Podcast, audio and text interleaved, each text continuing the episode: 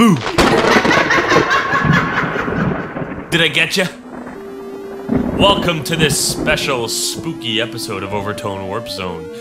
Don't let the ghouls get you as we try to figure out how some of the scarier music of Smash Ultimate sends chills down your spine. Oh, yeah, and this podcast is for people who like games, love music, and want to know more about how their favorite songs work. And we're taking a look at music from Smash Bros. What could be scarier than winning a luxurious mansion in a mysterious contest and showing up to claim it only to find out that the house is chock full of ghosts who have sealed your brother in a prison deep in the heart of it and your only means of fighting your way to him is a vacuum cleaner? That's right. Let's listen to the newest rendition of the Luigi's Mansion theme, remixed for Smash Bros. Ultimate by Maasa Miyoshi.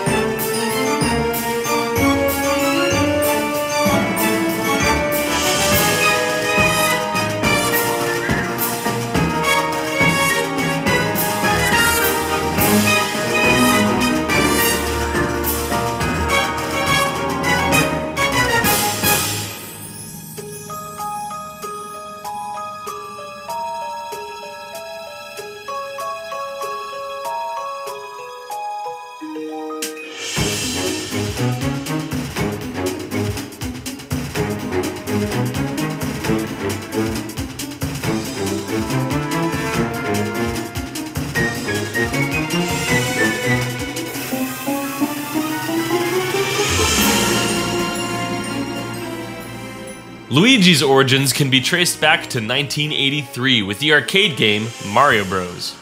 The first player controls Mario, and when playing multiplayer, the second player controls Luigi. This, of course, would be a staple of the mainline multiplayer Mario games, with Luigi always playing second fiddle to his older brother. In fact, if you are a younger sibling or an underdog in any way, you might have found yourself playing as and identifying with Luigi more often than Mario. Luigi started off as a simple palette swap of Mario, replacing the red of his outfit with Luigi's green. In the early days of the Mario Brothers games, these two characters had very little differences in terms of physical appearance and personality. Over time, we would come to see Luigi as slightly taller and slimmer than his brother. We discovered that he's able to jump a little higher than Mario and at the cost of not having much traction on the ground, as per Super Mario Bros. 2. But the biggest difference came with the release of the GameCube. Here's the main theme from Luigi's Mansion, which plays as Luigi wanders its halls, as composed by Kazumi Totaka.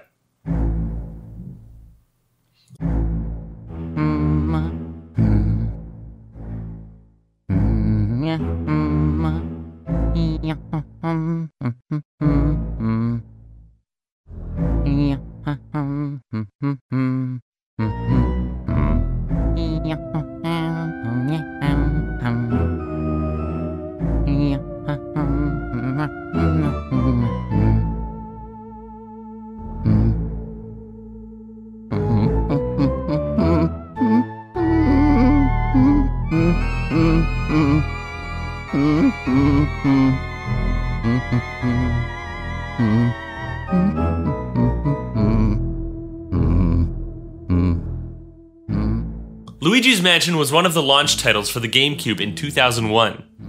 It's one of the first games that paints any of the Mario heroes in anything but a heroic, happy go lucky light. Instead, we see Luigi as nervous, timid, and cowardly in the face of the horrors of this mansion, without our regular hero to guide this full time sidekick around. Since Smash Bros. Melee was in production before the release of Luigi's Mansion, Luigi's voice in that game is just a pitch shifted version of Mario's voice. But from this point on, Luigi, in both his mannerisms and his speech, has retained somewhat of a more quirky, offbeat, and timid personality in many of the other Mario games. It'd be hard to live down the PTSD of living in a haunted house like he did. It's hard not to associate Luigi with fear and trembling when you listen to his memorable vocal track on this song, anyway. Here's one final rendition of Luigi's Mansion for your listening pleasure. This remix originated in Brawl and was made by Shogo Sakai.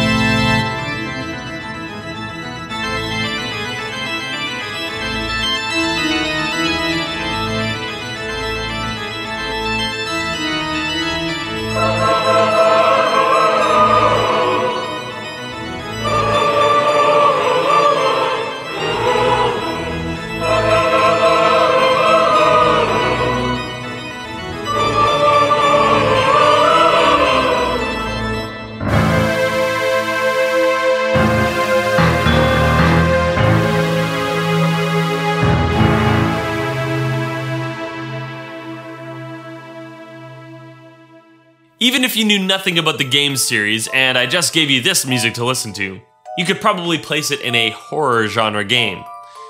What is it about this melody that does that to us?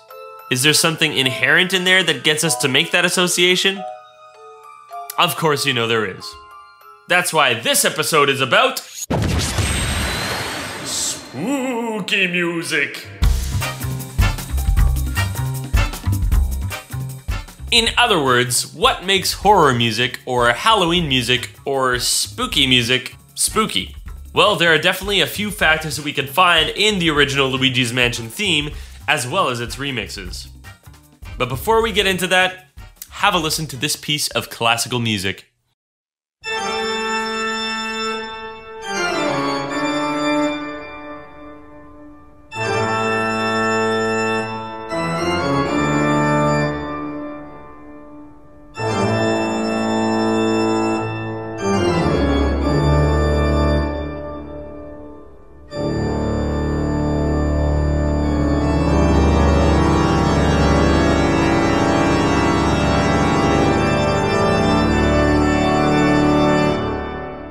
This is called Toccata and Fugue in D minor, and many sources attribute it to none other than the Baroque period's finest composer, Johann Sebastian Bach.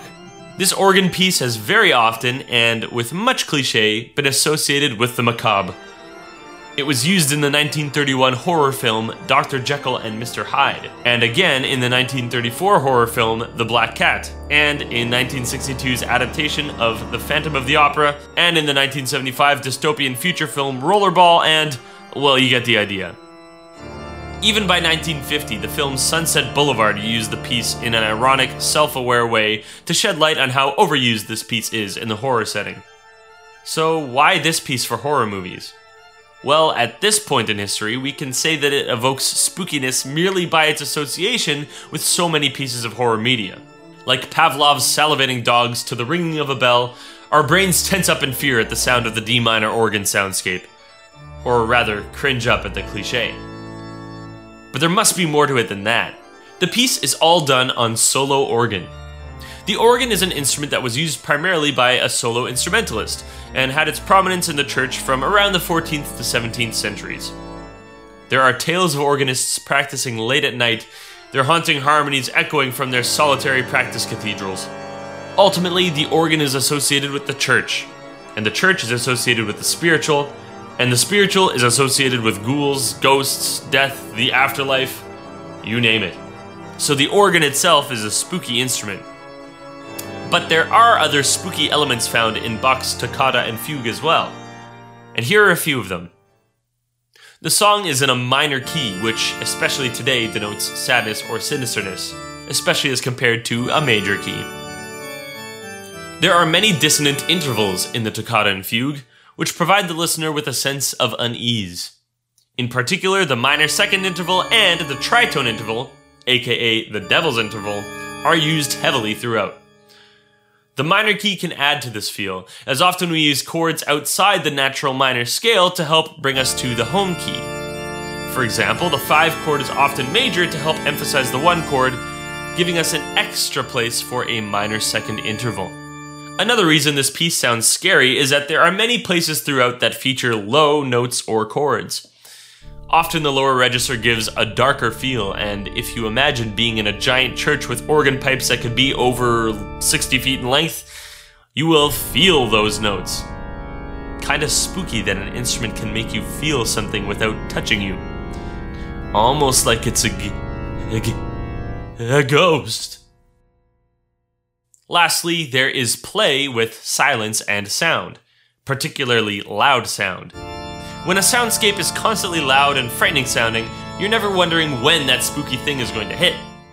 But when the atmosphere is silent, and you know that scary something is looming around nearby, the suspense is, pardon the pun, killer.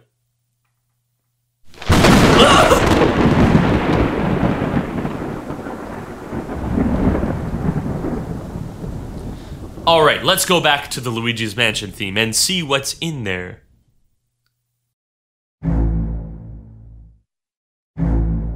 Mm-hmm. Right away, we have low notes being played by an upright bass that can be felt. Spooky. Mm-hmm. The first part of the melody that's hummed by a terrified Luigi has our dissonant notes right there. We're in the key of A minor, so at the beginning we hop from A to E, a nice sounding interval.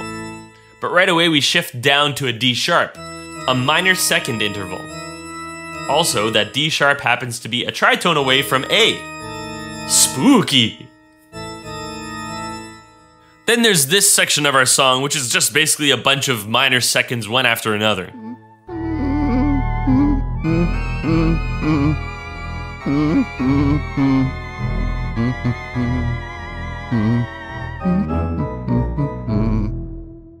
If you listen in the background, we have our organ playing chords in time with the bass when the A section comes in.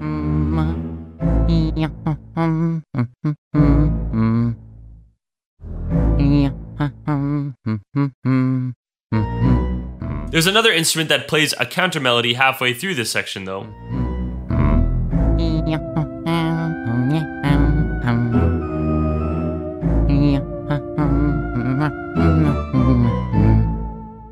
Sounds like some kind of wailing ghost. Keep that in mind, we'll come back to it. You'll notice this song has a lot of gaps in it.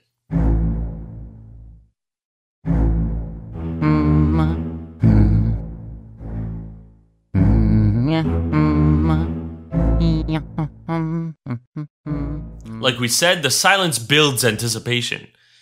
And suddenly, a bigger build of sound.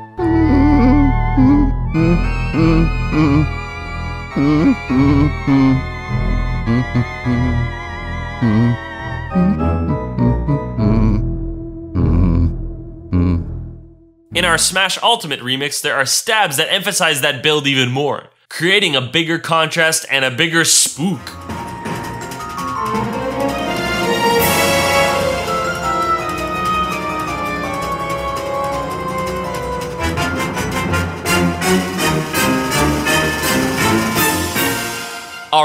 So that instrument that we heard before.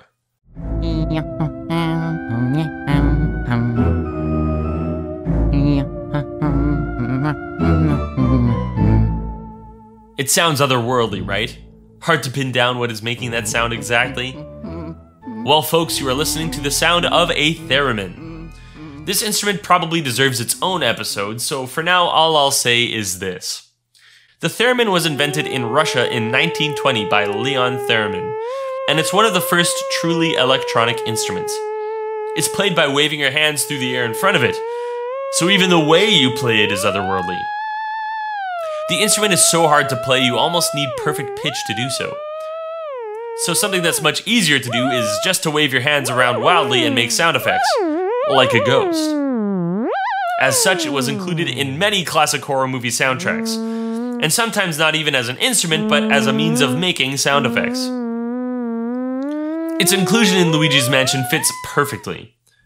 There's this odd marriage of the old with the organ and the new with the theremin, but these spooky soundtracks pull it off. Of course, another thing that Luigi's Mansion pulls off is how Luigi is reacting to this. The more damaged you become, the more quavering and pitchy that hummed melody becomes. Here he is when things aren't going so well. And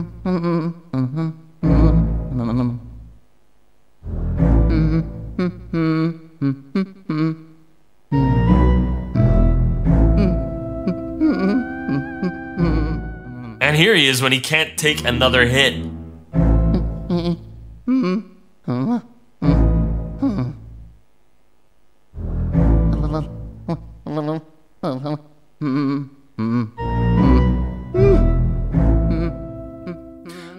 Would serve us well to listen to some other music from Smash that is intending to come from a horror genre. So let's get some Castlevania going. This is Bloody Tears Monster Dance, arranged by Michiko Naruke. While it doesn't have organ, it does have harpsichord, which has the same gothic implications. Of course, this song is in a minor key, and it starts off with this wicked Baroque line right here.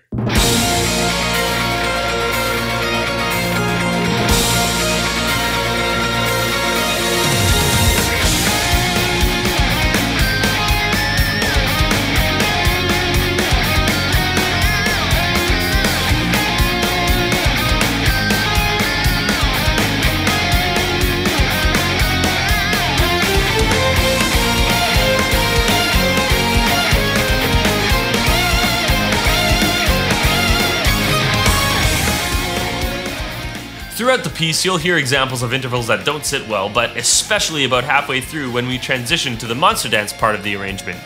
We have a super exposed tritone on low, ghostly choir voices and church bells.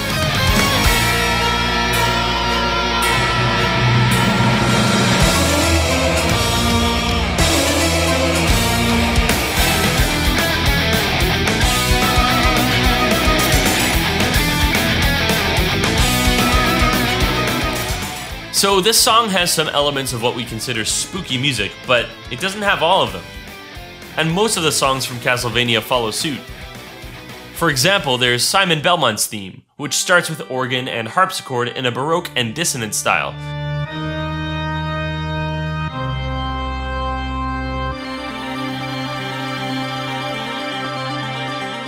Up until this electric guitar pick slide into the main section of the song.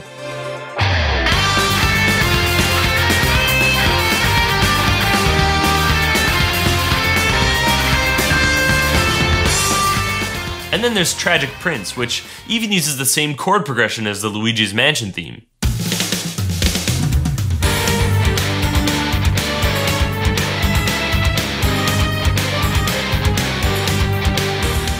So, why is Castlevania so different, and what elements of scary music are we missing? Well, I think both Luigi's Mansion and Castlevania diverge from the horror genre in the classical sense. Luigi has a goofy, cartoony take on it so leaning into tropes serves to caricature them. On the other hand, Castlevania is an action adventure game where you play as a tough guy professional vampire killer, equipped to actually mess these guys up. So while Simon and Richter are going up against scary forces of the undead, the undead must be at least as scared of them as the Belmonts are. That's why we have these fast paced, rock heavy remixes with lots of personality. The Belmonts aren't sneaking around Dracula's castle with flashlights. They're kicking the door in and throwing axes first, and axing questions later. Ha ha ha. See what I did there? One of the biggest missing elements in the Castlevania remixes is the silence and loud, scary stabs of music.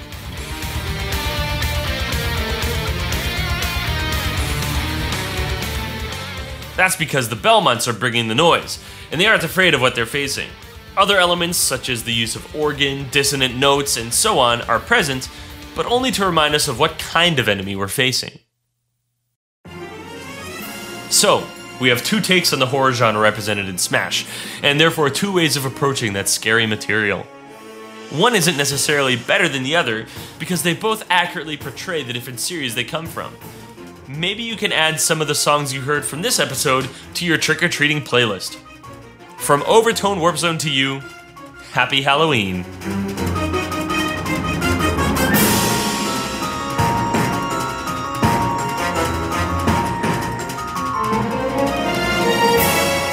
I hope you enjoyed the episode. I'd love to hear your thoughts on the podcast or suggestions of a song or music topic. Leaving a rating or review on your podcasting platform is a great way to share that with me and helps Overtone Warp Zone gain some exposure. You can stay up to date on podcast news by visiting the website overtonewarpzone.com. If you found some enjoyment from this podcast and want to give your support, check out my Patreon at patreon.com slash overtonewarpzone. Until next time, keep playing